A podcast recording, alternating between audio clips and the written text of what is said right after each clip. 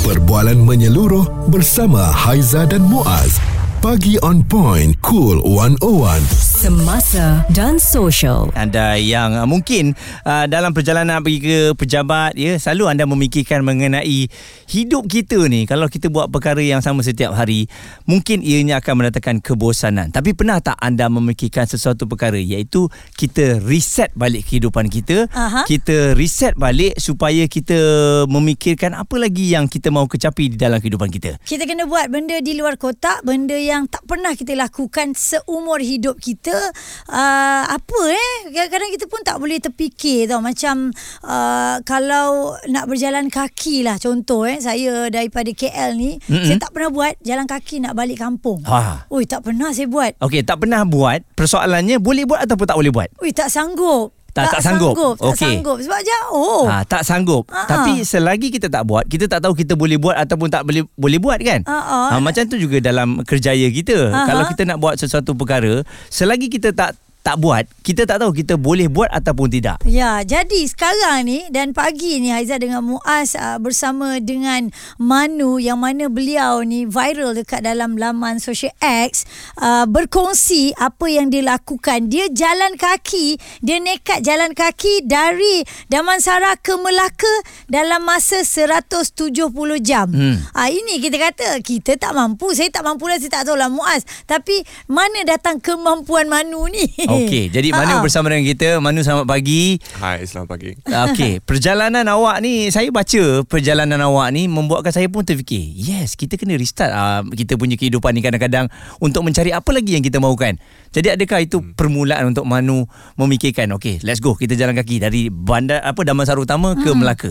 Uh, yes, actually sebab um, sama macam semua rakyat Malaysia, I am mm. also a normal person. Tapi I buat sekarang I kerja freelance, so I mm-hmm. tengah cari kerja and then apply apply apply terapat, so I rasa macam terperangkap. Okay. Tak, tak. So I just wanted to do something yang memang luar biasa. So actually satu hari masa saya mandi, I dapat idea ni, shower uh-huh. idea. And then uh, okay, uh, dalam masa dua hari lepas saya dapat idea tu, I beli raincoat, power bank dan payung. Mm-hmm. And then start lah my perjalanan. Itu je persediaan dia? Wow. Yes, pakai seluar jeans and bag pun I tak ada, so I pakai I punya laptop bag.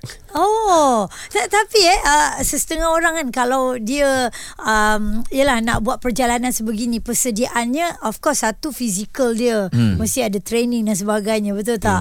Hmm. Uh, lepas tu uh, barang-barang yang kena ada sebab perjalanan jauh ni uh, memakan masa yang agak lama, uh, torchlight, apa lagi eh? Saya kasut lah. Bekal, uh, kasut, kalau nak jalan jauh makanan ni, kasut dan stokin memang paling penting lah. Ha, ha, kan? So, so Manu, macam mana makanan awak, uh, pakaian awak, uh, hujan, panas semua tak berganti ke? Macam mana?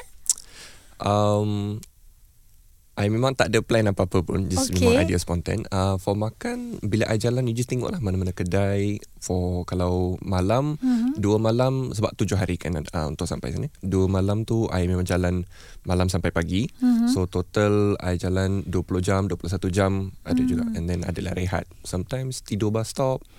Or most days actually, I dapat cari mana-mana hotel yang murah. And uh-huh. then tinggal sana satu malam. Lepas tu continue balik. Bezanya hmm. dia tak bawa kereta. Dia yeah. jalan kaki je nampak hotel kita check in. Dan di laman X Manu banyak kongsikan ada orang yang ingin tumpangkan awak. Betul. Hmm. Uh, tapi awak menolak uh, tumpangan tersebut. Jadi dari situ awak mikirkan tak, perjalanan ni sebenarnya ada orang yang baik. Ada ada je kita kena buat decision. Ha, sebab ada je orang yang nak hmm. offer awak tak kenal tapi dia nak tumpangkan awak. Of course, of course. That's one of the main things that I learn in my journey. Yang rakyat Malaysia kita ni memang, kalau dia nampak seorang yang uh, dalam situation yang susah atau apa, hmm. dia akan tolong, hmm. right? Uh, so maybe dalam, kalau you tengok social media hari-hari, you see all the negative comments, you memang ingat, oh, rakyat Malaysia ni tak sukalah uh, satu sama sendiri. Tapi bila you uh, dalam, especially in my journey, kalau you jalan and you experience with the people, you will realise, oh, rakyat Malaysia memang akan tolong, dia memang baik hati. Sebab ada hmm. lebih dari sepuluh orang rasanya on the last day. Uh, dari Rembau sampai Melaka lima puluh tiga kilometer jalan. Mm-hmm. um, On the last day alone lebih dari lima orang yang offer nak tumpang. Tapi I memang kata I memang tolak. uh, Berterima kasih lah, tapi I tolak sebab I, my determination, my promise to myself, I tak nak uh, mungkin janji diri sendiri. mm. yeah. I nak jalan sampai habis. Dia cabar diri dia uh, tanpa um, menumpang kepada sesiapa. Dia mm-hmm. kalau sesetengah orang lah, sikit lagi ni tak apalah, kita tumpang orang lah, tak larat dah ni, sikit je lagi yeah. kan. Tapi dia tidak ya, dia nak selesai menyelesaikan juga perjalanan dia tu, Muaz, dengan perjalanan kaki. Ya, yeah, okey. Uh-huh. Kita akan bersama dengan Manu lagi. Uh, mungkin dalam perjalanan tu ada banyak uh, apa cabaran. Sebab benda ni like uh, tengah mandi dapat idea terus jalan je kan. Uh-huh. Dan uh, tadi saya tertarik dengan Manu kata, dia cari kerja tak jumpa-jumpa, tak dapat kerja, sebab tu dia dia cuba untuk mencari sesuatu. Hmm. Jadi adakah dalam perjalanan itu dia mendapat sesuatu? Apa mission dia ni sebenarnya kan? kan? Aha, terus dengarkan kami di Cool seratus satu. Responsif menyeluruh tentang isu semasa dan sosial. Pagi On Point bersama Haizah dan Muaz di Cool seratus satu. Kami uh, ditemani oleh Manu pagi ni, yang mana beliau berkongsi perjalanan beliau di laman sosial X, uh, daripada Damansara dari Damansara ke Melaka. Dia berjalan kaki dalam masa seratus tujuh puluh jam, dan Haizah dengan Muaz ni tertanya-tanya apa tujuannya, apa uh, kehendak sebenarnya dia berjalan kaki ni, dan uh, banyak sebenarnya juga dugaan yang dilalui dengan kasut yang tercabut. Lepas tu bila berjalan malam tu, Haizah risau juga Muaz, dia gunakan apa? Okey, torchlight ke ataupun dia gunakan lampu picit? Eh, lampu picit pula. Uh-huh. Torchlight yang ada dekat telefon tu. Ya. Yeah. Ha. Jadi awak memang tak rancang perjalanan, Manu. Uh, selalunya kita akan tengok maps lah untuk kita nak lalu jalan, uh, sebab sebab nak pergi ke uh, Melaka ni awak ikut jalan dalam kan? Betul. Jalan kampung. Uh. Hmm. Macam mana awak plan untuk jalan jalan kampung ni?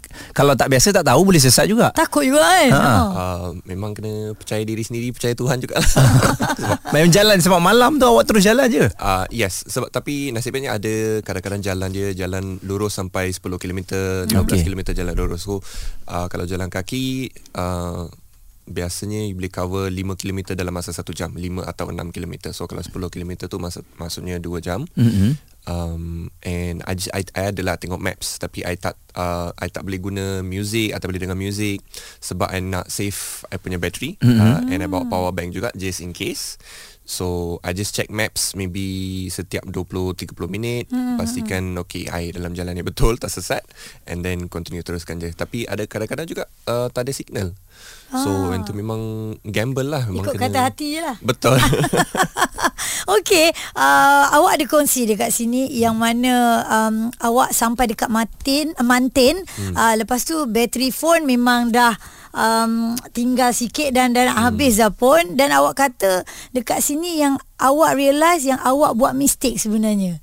Apa dia mistake tu? Okey, mistake-nya I uh, bertolak dari Kajang pukul sepuluh pagi. Okay. Uh, pada hari tu, and then I sampai Mantin sepuluh ke sebelas malam. Mm-hmm. Lepas tu I sampai Mantin, I buka phone, I cari okay hotel yang paling dekat.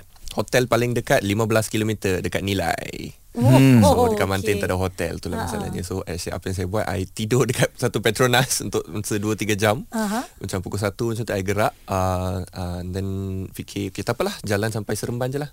Hmm. So tapi jalan tu memang menakutkan sebenarnya, sebab hmm. uh, ada satu gambar dalam I punya uh, my thread, uh, hmm. memang gelap, tak nampak apa-apa langsung. Hmm. So uh, lampu semua tak ada, just jalan hutan sebenarnya. Yeah. Untuk masa tiga empat jam gelap je lah, jalan je. Yes. So uh-huh. jalan je, tapi nasib baik jalan lurus, uh, hmm. tak ada bengkok-bengkok semua. So uh-huh. kalau tak memang sesat, then yes, masalah besar lah tu. Uh-huh. yeah, yeah. So nasib baik I actually sampai Seremban pukul tujuh pagi. Mm-hmm. And I ada seorang kawan, my family friend dekat uh, Seremban. So mm-hmm. I call dia pukul tujuh pagi. Dia pun panik lah, say, eh kenapa dah, dah lebih dua tiga tahun tak jumpa. Mm-hmm. uh, Last jumpa sebelum quarantine. Mm-hmm. And then dia tanya, eh kenapa tiba-tiba call? Saya kata, eh I dah sampai Seremban. Macam ni atas ni? Jalan kaki, jalan kaki.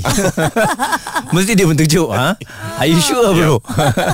Ya, yeah, dia pun terkejut lah. But I tinggal dekat rumah dia sehari, sebab uh-huh. I catch up dengan dia, catch up dengan dia punya parents, uh-huh. family friend kan. Uh-huh. Yeah. Okay. Jadi um, selalunya kalau kalau kita berjalan ni, awak memang tak ada background langsung masuk uh, any marathon, ultra, trail, uh, ada ada? Pernah uh, masuk? No. Atlet sekolah pun tak. Ah. Oh. Okay. Sebab benda-benda macam ni kalau untuk yang marathoner ni dah biasa dah. Dia, dia dah plan benda tu, dia tak kisah benda tu. Ha. Cuma orang tu, orang yang basic langsung tak ada, dia agak kering je lah kan. Hmm. Tapi da- dalam perjalanan awak tu Manu, um, apa yang yang awak dapat lah? Adakah seratus peratus awak dapat apa yang awak mahukan? Seperti yang anda, okay let's go, kita jalan kaki, kita nak cari sesuatu dalam kehidupan ni. Hmm. Awak jumpa tak? Mostly Mostly uh, tapi apa yang saya dapat is uh, keyakinan dan hormat diri sendiri. Hmm. Self confidence and self respect yang tu. Sebab hmm. sekarang uh, sebab kadang-kadang bila or, uh, orang bagi tahu you, oh you ada potential, you ada potential. Okay, okay, sepuluh tahun, dua puluh tahun orang bagi tahu you ada potential, tapi I tak pernah yang achieve, capai sesuatu. Apa right? Potential tu? Yes, eh? Apa yang potential? Sebab uh, takkan sampai umur tiga puluh, empat puluh you ada potential je kan. You, you kena capai sesuatu, right? Okay. Whether it's small or big. So now I memang rasa bangga dengan diri sendiri sebab uh, I know I can achieve something. Mm-hmm. I already have achieved something. Mm-hmm. Yeah. Okay. Wow, okay. Sebab kita tahu Manu ni bukan seorang selebriti, mm. kan? Sebab sebelum ni Muaz, yang kita tahu selebriti yang pernah jalan kaki adalah Abang Hermantino, tau, penyanyi yang berjalan kaki dari Kuala Lumpur ke Ipoh Perak tahun lapan puluh sembilan. hmm. Ini dia punya tujuan adalah nak protes uh, sesuatu, tetapi masih lagi misteri, tau, perkara itu. Oh. Tapi macam Manu ni dia jelaskan hmm. yang dia nak mencari diri dia dan keyakinan diri. um, Rintangan-rintangan yang ada tu Muaz, eh, kalau sesetengah orang ni halfway, eh dah lah, nak balik lah, tak hmm. maulah lagi sambung kan. Kekuatan apa yang awak dapat tu, kejap lagi kita sambung bersama dengan Manu. Terus dengar Cool seratus satu. Suara serta informasi semasa dan sosial bersama Haizah dan Muaz. Pagi On Point, Cool seratus satu. Pernah tak anda terfikir untuk berjalan kaki dari satu lokasi ke lokasi yang lain, um, untuk mencabar diri? Sama ada anda boleh lakukan ataupun tidak. Macam saya, uh, saya nak basikal, jadi saya suka mencabar diri saya untuk berjalan uh, ataupun kayuh berkilo-kilometer lah. Mm-hmm. Jadi se- sejauh dua ratus tiga puluh kilometer, itu yang saya pernah mencabar diri saya. Mm-hmm. And saya berjaya lakukan. Uh-huh. And uh, after saya dah habis uh, kayu basikal tu, dalam diri saya saya fikir, eh boleh eh eh aku boleh buat eh. hmm. Ha, jadi selagi saya tak boleh, selagi tak buat, kita tak akan tahu. Jadi saya rasa Manu yang kita bawakan pada hari ini juga, yeah, dia memikirkan perkara yang sama, boleh ataupun tidak kita achieve sesuatu ni. Ya, yeah, tapi kayu basikal dengan jalan kaki tu beza dia. Betul. Ah, ha, sebab kayu basikal at least kayu atas basikal, atas basikal patut boleh patah balik ataupun ada binatang kejar ke, kau boleh je kan. Ha-ha. Cuma bila berjalan kaki ni, tadi sempat jugalah bertanya tengah lagu main ni kan. Ni nak tanya sekali lagi kepada Manu kan. Uh, perjalanan awak tu tidak ke diganggu dengan bunyi-bunyi uh, bunyi-bunyian uh, haiwan, uh, yelah dekat dalam hutan yang awak lalu apa semua. Lepas tu cara awak berjalan tu bagaimana? Adakah awak melawan arus ataupun awak ikut uh, arus kereta, macam mana? Mesti uh, ada tips dia. Hmm, I hmm. jalan lawan arus uh, uh-huh. kereta sebab lagi senang kalau dia orang datang nak nampak, especially uh-huh. pada malam. Okay. And okay, bunyi-bunyi binatang ni, haiwan ni ada, memang menakutkan, tapi selagi you tak um, kacau dia orang, dia orang tak akan uh, rasa terancam. Uh-huh. So jangan apa ni, jangan buat bunyi, uh, dan just teruskan jalan je lah, fokus pada apa yang you nak, focus on your goals, uh-huh. and just keep walking. Ya. Hmm. Jalan je terus. Nak jimatkan bateri tu Muaz. Satu Ha-ha. lagi eh dengan tak boleh dengar muzik. Kita ni kalau dah tempat senyap sangat, kita pun takut tak dengar muzik tu Ha-ha. untuk dia nak, nak distract, ha, distract Ha-ha. kita punya penat apa semua kan. Ha-ha. Betul. Ha. Tapi jadi, bahaya juga kalau pasang sebenarnya eh. Tak, tak ada sebab anda tak dengar kan. Betul. Hmm. Perjalanan awak tu macam mana? Laju, fast walk ataupun slow walk? Hmm.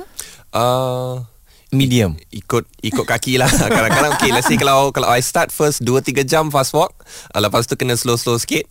uh, Last day Last day memang Last day memang sakit lah. Sebab I, my kaki kanan I, I tak boleh luruskan sebab terlampau mm-hmm. sakit. Sebab dah lebih seminggu, hampir seminggu I jalan kan. mm-hmm. So last eight hours, lapan jam, uh, dua puluh kilometer macam tu, I I tak boleh jalan betul-betul. I'm limping, you see, for eight hours. So ada juga orang yang henti, eh kenapa you tak boleh jalan betul-betul, mm-hmm. ke mana yeah. nak pergi, kereta breakdown ke.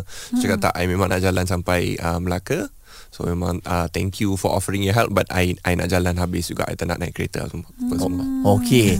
Jadi bila dah sampai Melaka, um, apa yang awak nak tu telah pun dapat. yeah. Apa yang uh, awak perolehi Manu? Sebab sebab saya rasa Manu usianya muda lagi, dua puluh enam. Oh. Tapi dalam dua puluh enam ni, uh, awak memikirkan nak mencari sesuatu kekuatan di dalam diri ni, mesti ada benda yang Yang tak awak awak nak dapat dalam kehidupan hmm, awak. Takkan pergi Melaka nak pergi cari asam pedas, ha, sampai Famosa, jalan kaki. Nak tengok Famosa dah happy dah, maksudnya achievement tu dah dapat. Ya. Kan?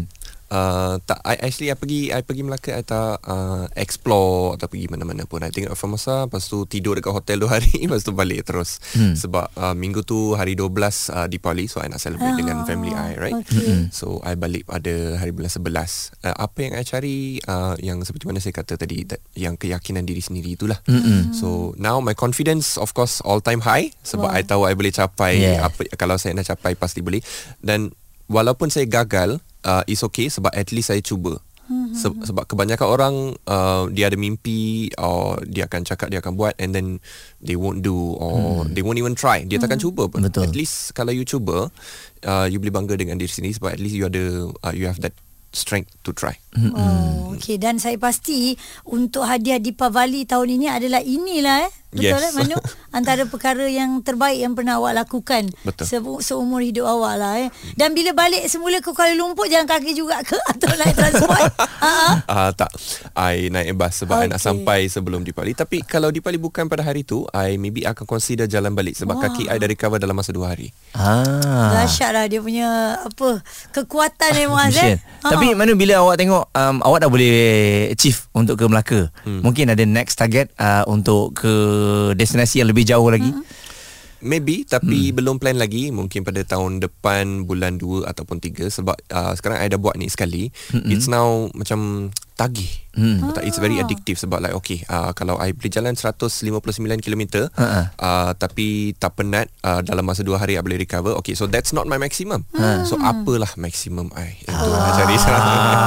Kita tunggu eh. Dan lepas ni orang nak kenal Manu kan? Yeah. Maksudnya dah akan ada vlog pula. Betul? Kali ni akan ada video lah. Sebelum ni kalau di laman X hanya gambar-gambar yang dikongsikan perjalanan and short video je lah, short video ha. hmm. yes. Dan tak mustahil dalam perjalanan tu juga Manu akan kongsikan tempat-tempat makan yang menarik of course. Dekat uh, kawasan-kawasan dia ni singgah tu ya. hmm. Tak mustahil juga dia akan pergi ke Pantai Timur yang yep. kita, memang kita tahu perjalanannya lebih jauh kan Muaz. Mm-mm. Dan dia ada persediaan yang lebih rapi lah mungkin mm. untuk fizikal dia, pakaian dia yang mm. mana nak ikut cara Manu ni, why not kan? Yes. uh. Jadi Manu mungkin um, sesuatu lah untuk awak nak pesan kepada rakyat Malaysia hmm. dalam perjalanan awak tu, apa yang anda perolehi pengalaman uh, dan uh, mungkin ini takkan awak dapat kalau awak tak berjalan. Kalau maksudnya awak tak berjalan tu, awak sebagai rakyat Malaysia, I, I, I tak rasa apa-apa. Tapi bila I berjalan tu, suddenly I rasa something yang ada keunikan di Malaysia ni. um, I learn to push myself physically, tapi lebih dari segi, segi fizikal, uh, segi mental yang lagi mencabar sebenarnya. Mm-mm. Dan saya mungkin tak dapat um, apa ni, increase my mental strength if I didn't go on this walk. So yang tu yang paling penting yang saya belajar. And mm-hmm. also negara kita ni actually is orangnya baik and negara kita pun cantik in terms of our nature yang alam sekitar kita ni is is very very beautiful, our mountains, mm-hmm. our rivers. So untuk I need to appreciate that. I feel like everyone needs to go and see mm-hmm. our country, right? Mm. And mungkin harap-haraplah, right? For next journey, uh, I dapat sponsor. Yep. Tapi yeah. kalau tak dapat sponsor pun it's okay sebab I buat ni actually just untuk diri sendiri saja. So mm-hmm. dapat sponsor, tak dapat sponsor, I akan buat juga. Jangan risau, next year akan masuk dekat Malaysia Book of Record. Itu je.